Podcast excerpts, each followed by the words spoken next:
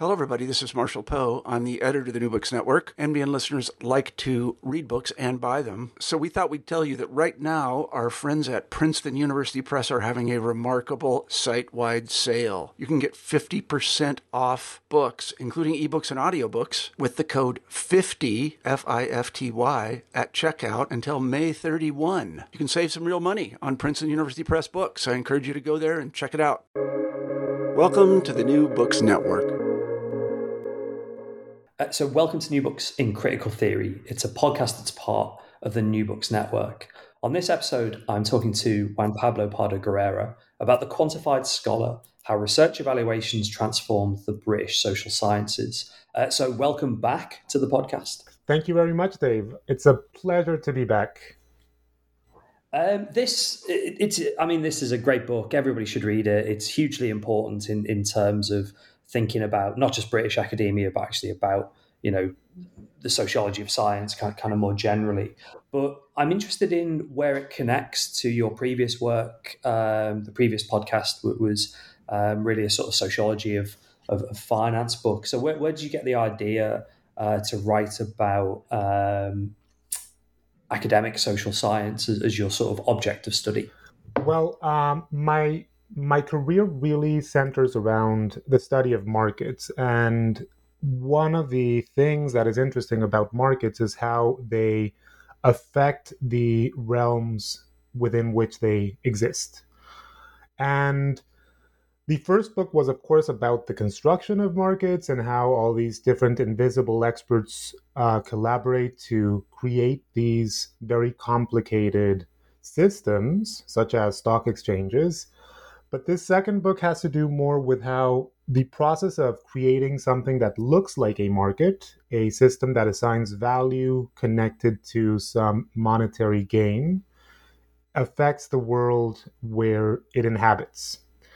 And, and the idea really came from observing discussions on the ground of how important research evaluations were for the both status, finances, and also sort of internal meaning of organizations when I was working in the UK. And understanding these as market like processes was the initial impetus for the book uh, as I started to think about the project and how to go about it.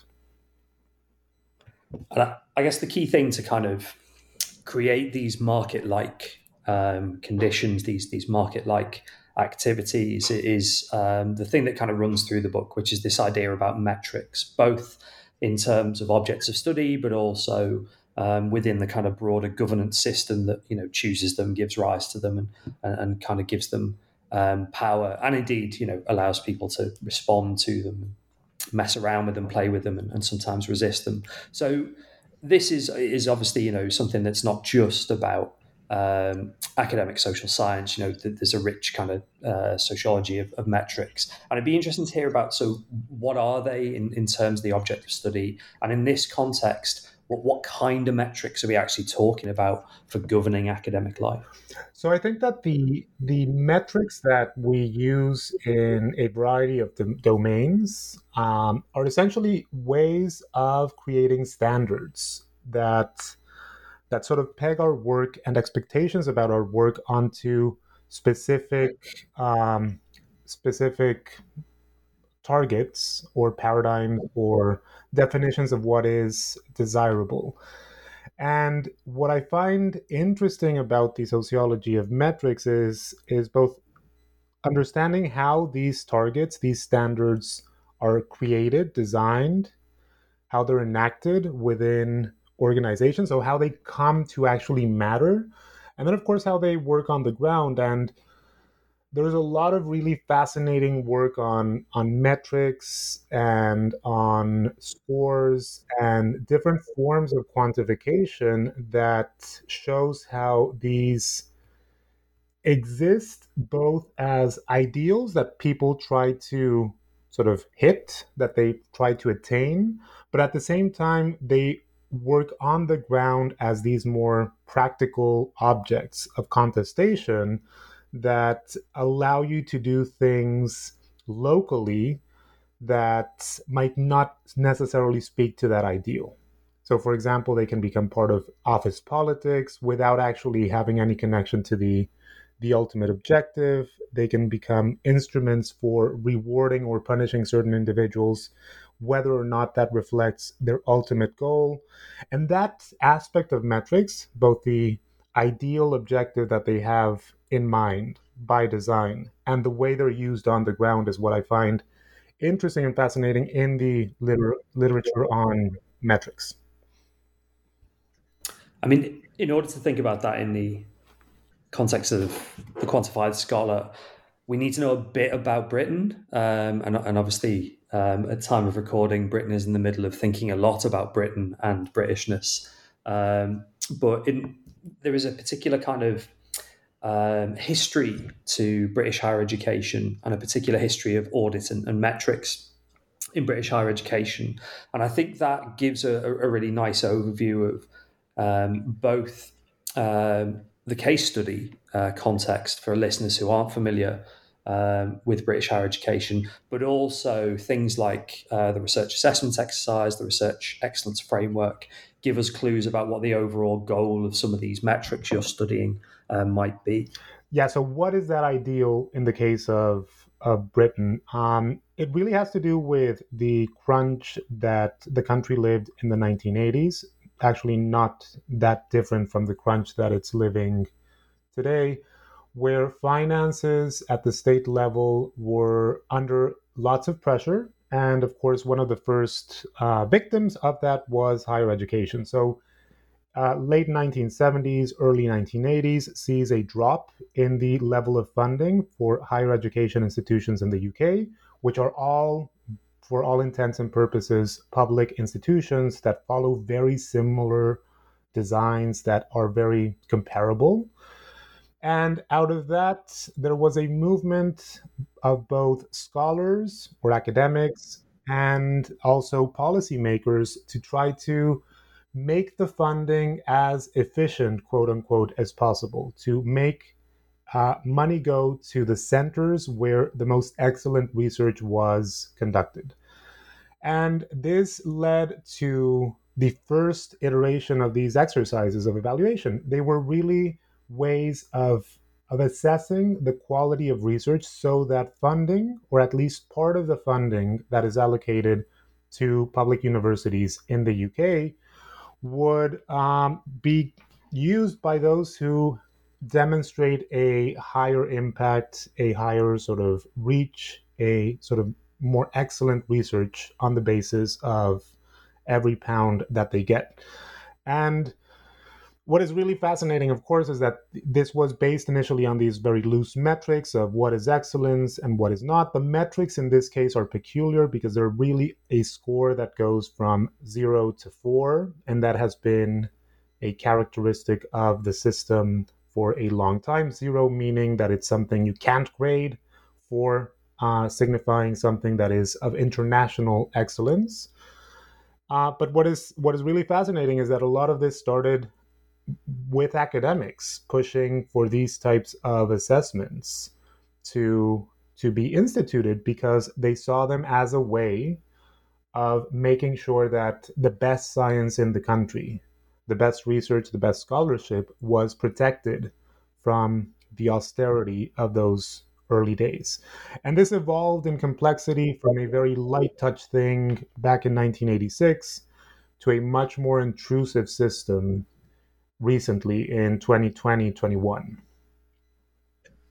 yeah and, and, a much more expensive system uh, as, as well. And one of the things the book tries to chart actually is not just the kind of the explosion and, and growth uh, of this regime but i suppose the kind of lived reality of, of working within um, that regime um, how its impacts are distributed around different career stages um, and different academic disciplines and crucially actually different institutions, but also what it's done um, to British social uh, science in a variety of different ways. And, and one of the things I, I, was really taken with in the book was its variety of methods to kind of get to grips with this. And so I suppose one route in to think about the methods in the book um, is to ask t- two questions. And, and, the first is um, could you say a bit about um, the people you interviewed uh, and I guess kind of what it's like to kind of live through that? Um, where are we nearly kind of 30 year regime of, of being inspected so i think the, the the fascinating aspect of the interview so i interviewed folks from across the social sciences anthropology politics economics and sociology and across also the career stages. So, from very early career researchers to established scholars who were um, close to retirement. And what was very interesting is that they all, of course, lived through these means of evaluation or these systems of evaluation throughout their lives but they had to some extent either naturalize them as something that was inevitable or in some cases even justified them as something that was necessary to guarantee the legitimacy of public expenditure on research. Why should the public spend money on medieval research? Or why should they spend money on social theory? What is social theory good for at the end of the day the the ref provided in a sense for them at least a justification for these expenses. So even though they had this ambiguous relationship with the the assessments they were very pragmatic about them. These weren't necessarily seen only as these intrusive external impositions on academics but they were seen as part of the game as part of how in a sense British academia is structured and is maintained and justified in the public sphere. But I guess at the same time, and um, I can't, can't, remember, I think it's the third or fourth chapter, you, you bring up this idea of actually, you know, this is quite a useful disciplining device as well in terms of people's careers. And I think one of the things that's really important in the book is, as you just described, the kind of ambivalences, nuances, um, the, the gaming of, of, this system. But there are points in, in, in, some of the field work where it's really clear that um, you know people have had quite a bad time around these metrics, um, particularly in, in terms of on the one hand people who've had management responsibility and have kind of observed what they refer to as these difficult conversations if people are underperforming based on the metrics, but then also people um, who you know maybe have, have sort of had research ideas shut down or, or have been nudged in in particular directions. And, and I'm keen to, to hear a bit more, I suppose, about that kind of sense of um, this regime as an instrument of labor control. Yeah. So, so that was what I what was really fascinating uh, from the interview. So I went into this project thinking, oh, the ref is this external thing that is making our lives miserable, and I say our lives because I I used to be, of course, an academic in the UK. And I thought a lot initially about the ref in that way. And the sort of computational part of the book that looks at career trajectories and mobility is really inspired by that idea of the ref as sort of an external force on British education or British higher education. And then the interviews made it much more complicated because even though people naturalize this and see it as part of the game, they also recognize that it is something that affects how they think about their work. I mean, funnily enough, no one said that they start a project because of what the potential ref outcomes of that project might be. So they don't do research because of the ref. But in how the ref is is made to matter on the ground through specific policies of different institutions, through the way, for example, it's taken into account to provide more or less funding and support to different departments or units within a university, it comes to be an important aspect of the the landscape of of academics working in the UK, and they end up in a way having to serve the interests of the ref, which are this this idea of internationally leading and excellent research uh, that funnel slowly research into very specific homogeneous forms of work. So again, it's not something. It's it, the interesting thing about this whole thing is that no one sees it as a a let's say a guard sitting in their office telling them what they should do. But what everyone does recognize is, is that how it's interpreted, how it's made to matter by their uh, head of department, by their head of school, etc., etc., has consequences on their working lives, and that's what ends up mattering. You've alluded a little to that homogeneity that has emerged in British social science, and and, and you've also actually mentioned the uh, computational elements of the book, and I think the fieldwork interviews would have been you know more than enough for for a book um, on it on its own. But at the same time, you, you do this uh, genuinely kind of fantastic um, analysis of, of how um, British social science has evolved.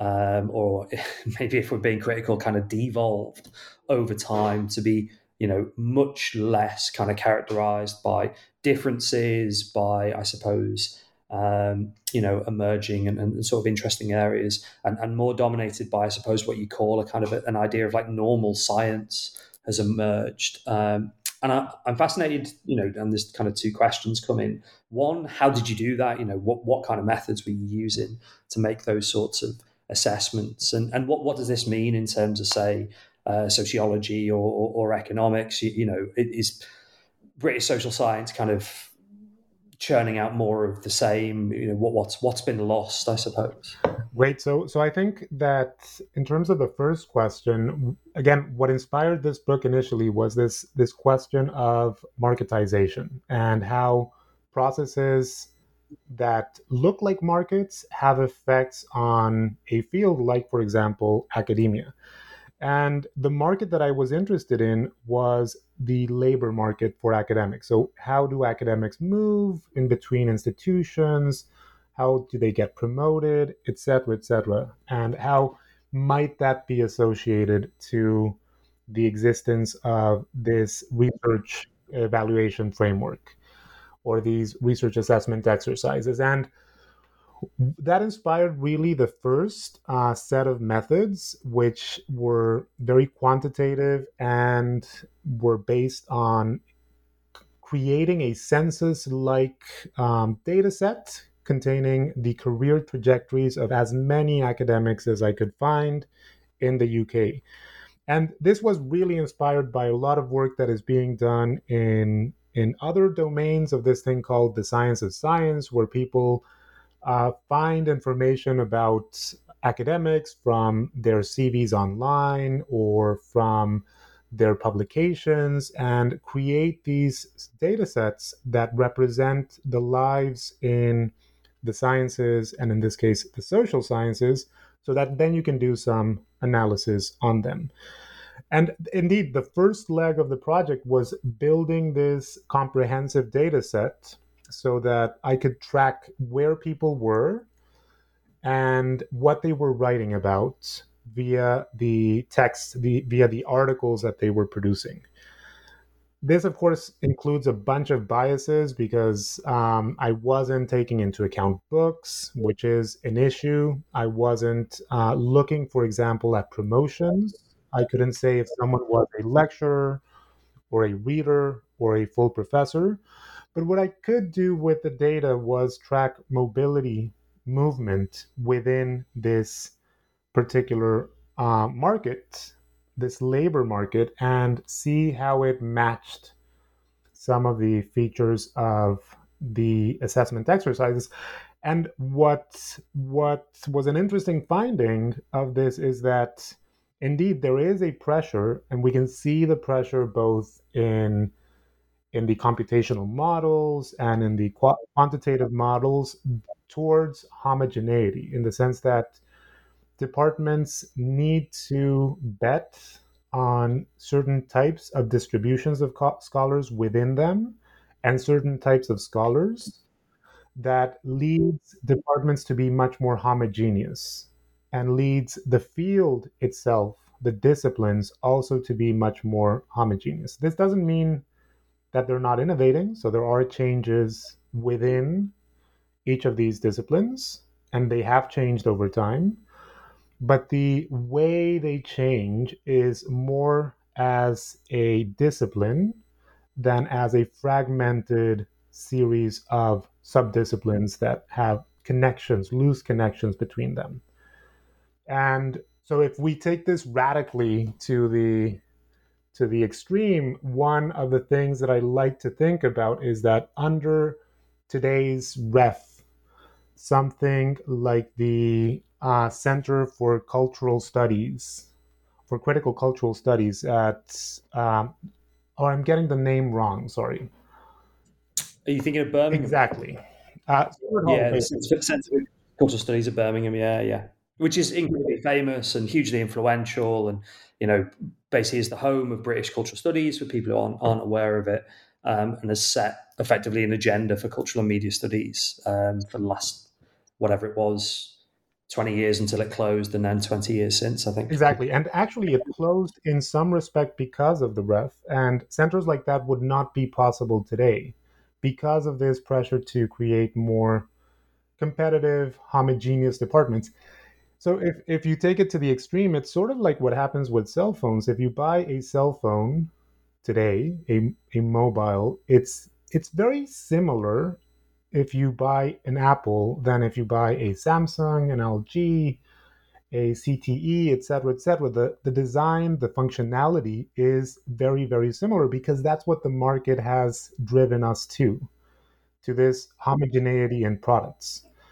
And the same thing happens with this quasi market introduced by the ref in academia. And that is indeed one of the one of the findings of this. And we can see it very powerfully with things like economics. So economics in the UK used to be a very, very diverse domain. So again, the classical uh, so economics emerged in many ways in the United Kingdom. The first chair in economics at a university was in the UK.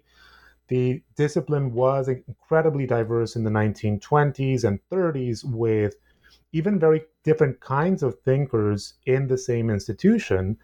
And of course, as economics became this dominant international discourse. It became globalized and standardized uh, in the direction of neoclassical economics. The things that were rewarded in the UK were things that looked more like that international global neoclassical economics than, uh, let's say, Keynesian traditions or heterodox traditions that had existed in the UK before and this this sort of leads to a depletion, for example, of critical uh, ec- economists in the UK. It leads to a loss of voice, a loss of influence on the field, and a profound change to the discipline. And we can see this to lesser extent in other fields, but one of the things I like to say which is was the most surprising finding perhaps or one of the most surprising findings is that in different measures of diversity of disciplinary diversity the diversity of sociology today in the UK which we consider a very diverse active field is actually similar to the diversity of economics back in the 1980s in the UK so that gives us a sense of how much economics changed and also how much sociology has changed in the last 30 years.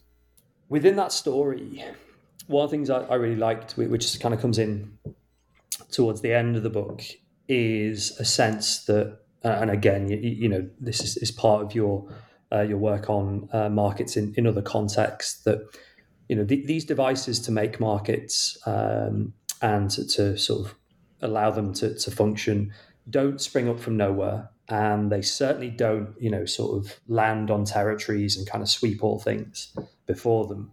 And, and what becomes really clear is institutional prestige really matters. And, you know, in a sort of higher education system that has incredibly status uh, obsessed institutions, um, and I suppose like all higher education is, is a bit like that, whatever country you're you're dealing with institutional prestige for some people becomes a kind of an escape from, from this system. So, you know, some of your interviewees talk openly about, well, actually, you know, we're all brilliant here.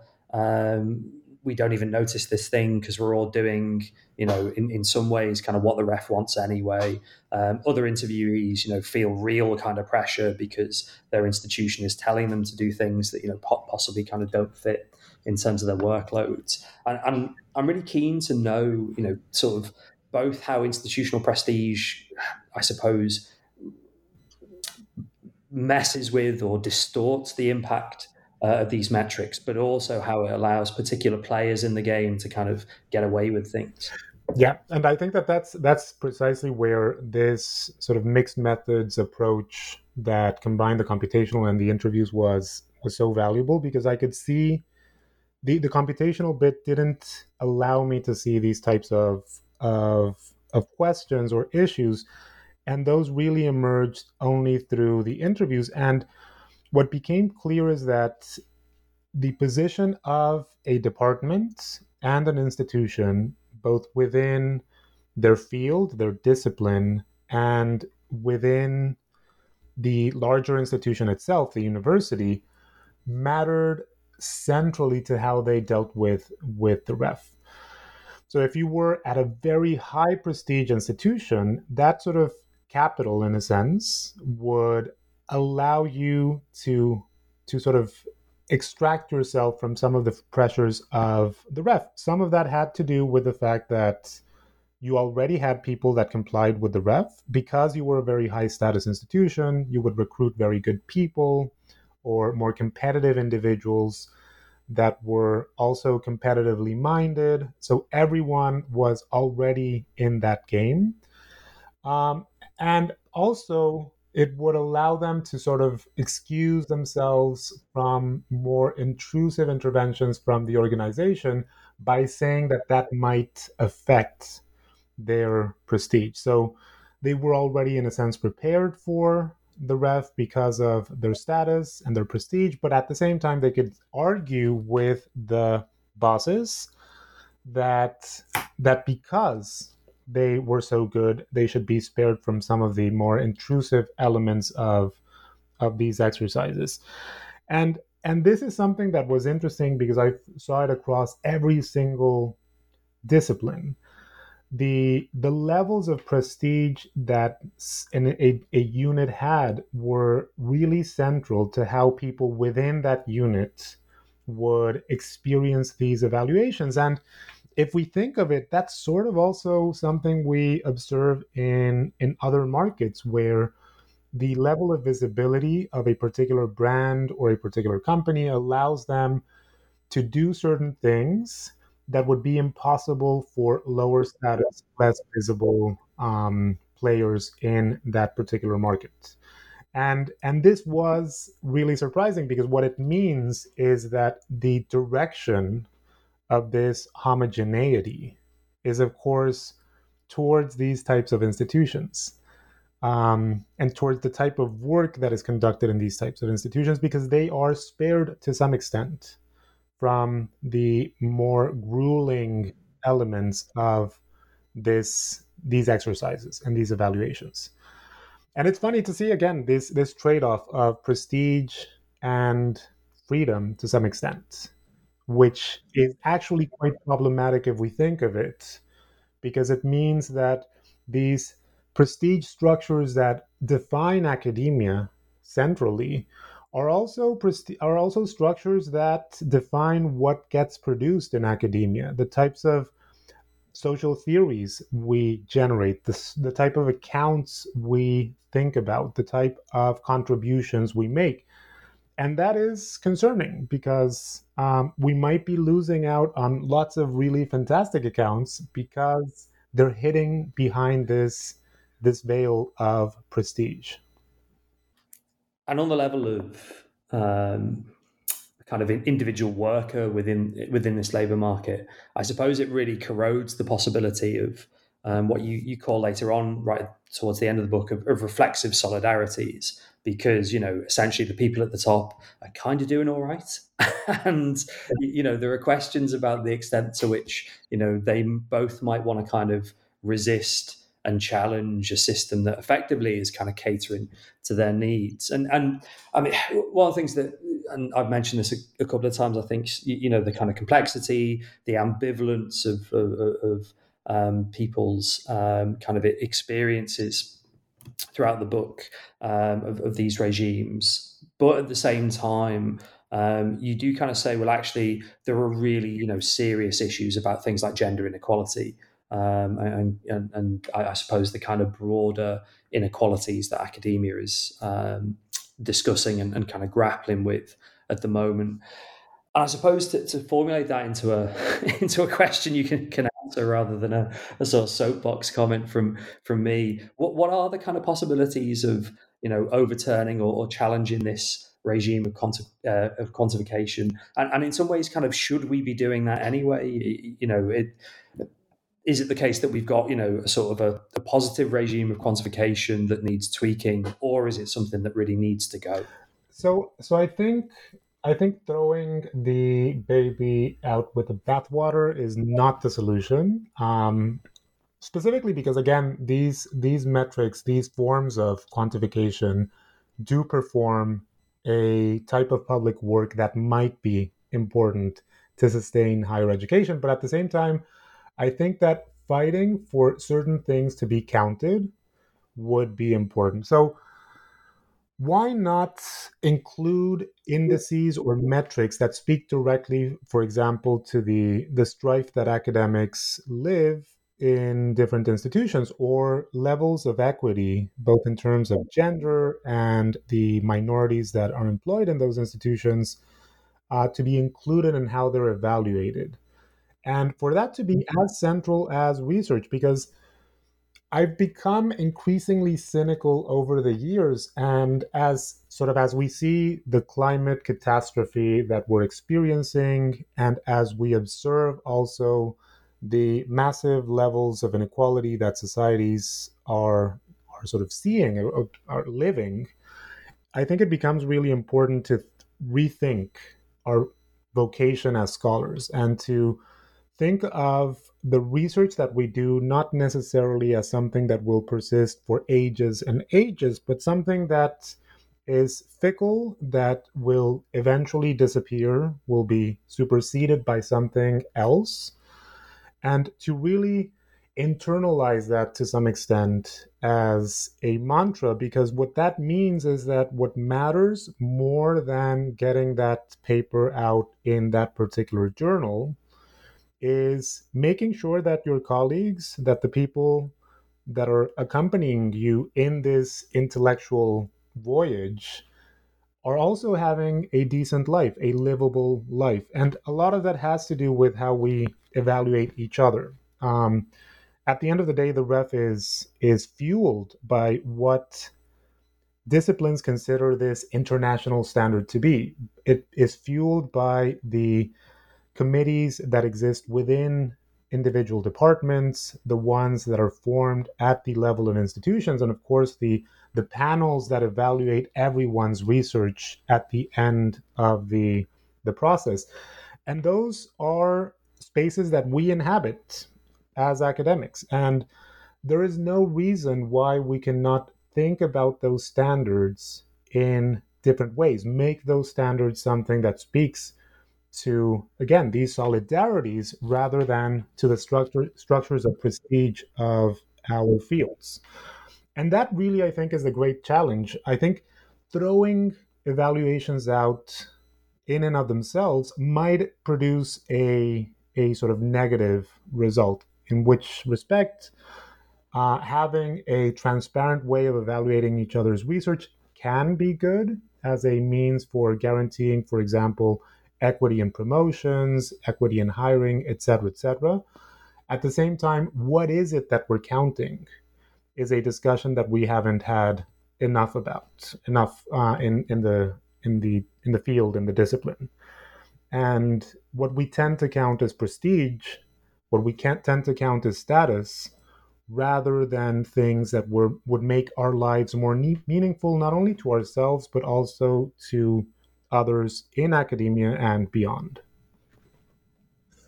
And that i think is a point that's really worth stressing in, in terms of the broader um, importance of this book. Um, that you know it's got british social sciences in the title but actually um, i think there are lots of lessons in precisely what you've just been saying there for you know my continental european colleagues um, southeast asian colleagues certainly colleagues in australia certainly colleagues in, in the us and, and canada as well you know none of which have the british ref kind of madness, but have their own, you know, um, both formal metrics and then also, as you've described, kind of status hierarchies.